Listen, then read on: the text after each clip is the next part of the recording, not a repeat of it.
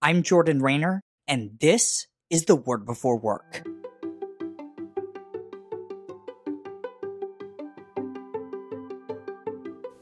Today we're reading from John 20, verses 11 through 16.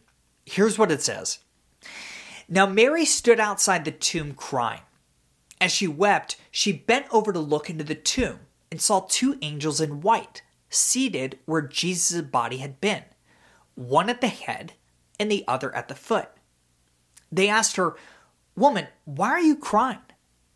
They've taken my Lord away, she said, and I don't know where they have put him.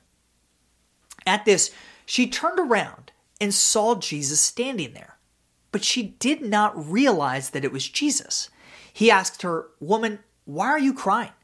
Who is it that you're looking for? Thinking he was the gardener, Mary said, Sir, if you've carried him away, tell me where you have put him, and I will get him. Jesus said to her, Mary. She turned toward him and cried out in Aramaic, Rabboni, which means teacher. In the first devotional in this series, we looked at Jesus' appearance as the creator God at the very beginning of time. In the last devotional, we saw Jesus as a carpenter born into the family business that first Christmas morning. Today, in John chapter 20, we see Jesus being mistaken for a gardener after his resurrection.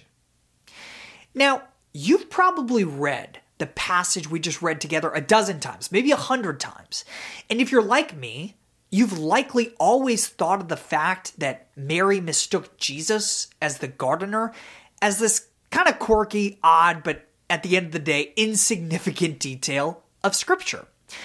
But of course, we know better. No word of Scripture is placed there by accident. And as renowned New Testament scholar N.T. Wright recently revealed to me, this detail is no exception.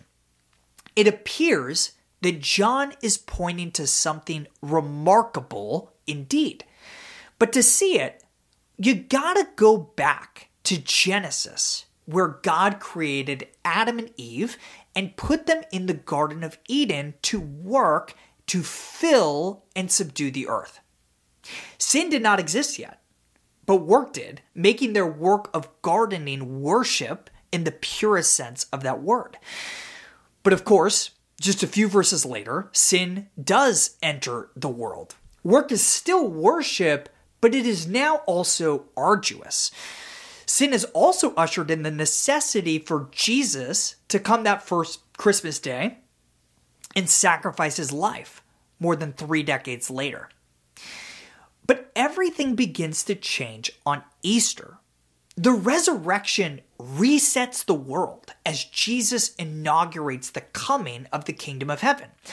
And in his first appearance to humanity, Jesus reveals himself to Mary looking like a gardener. Why? Here's what Wright says in his book Surprised by Hope. Quote, in the new creation, the ancient human mandate to look after the garden is dramatically reaffirmed as John hints in his resurrection story, where Mary supposes Jesus is the gardener. The resurrection is Jesus' affirmation of the goodness of creation. And I would argue it's the reaffirmation of work itself and work's goodness. By appearing as a gardener, Jesus is deliberately pointing us back to Adam and Eve, the world's first gardeners and workers.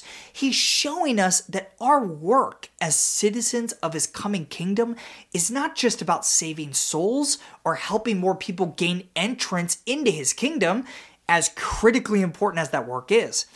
Jesus is showing us that it's time to garden again working to till the earth, to fill the earth with signposts to the kingdom that began to spring to life that first Easter morning. Today's devotional only scratches the surface of how God's Word connects to our work.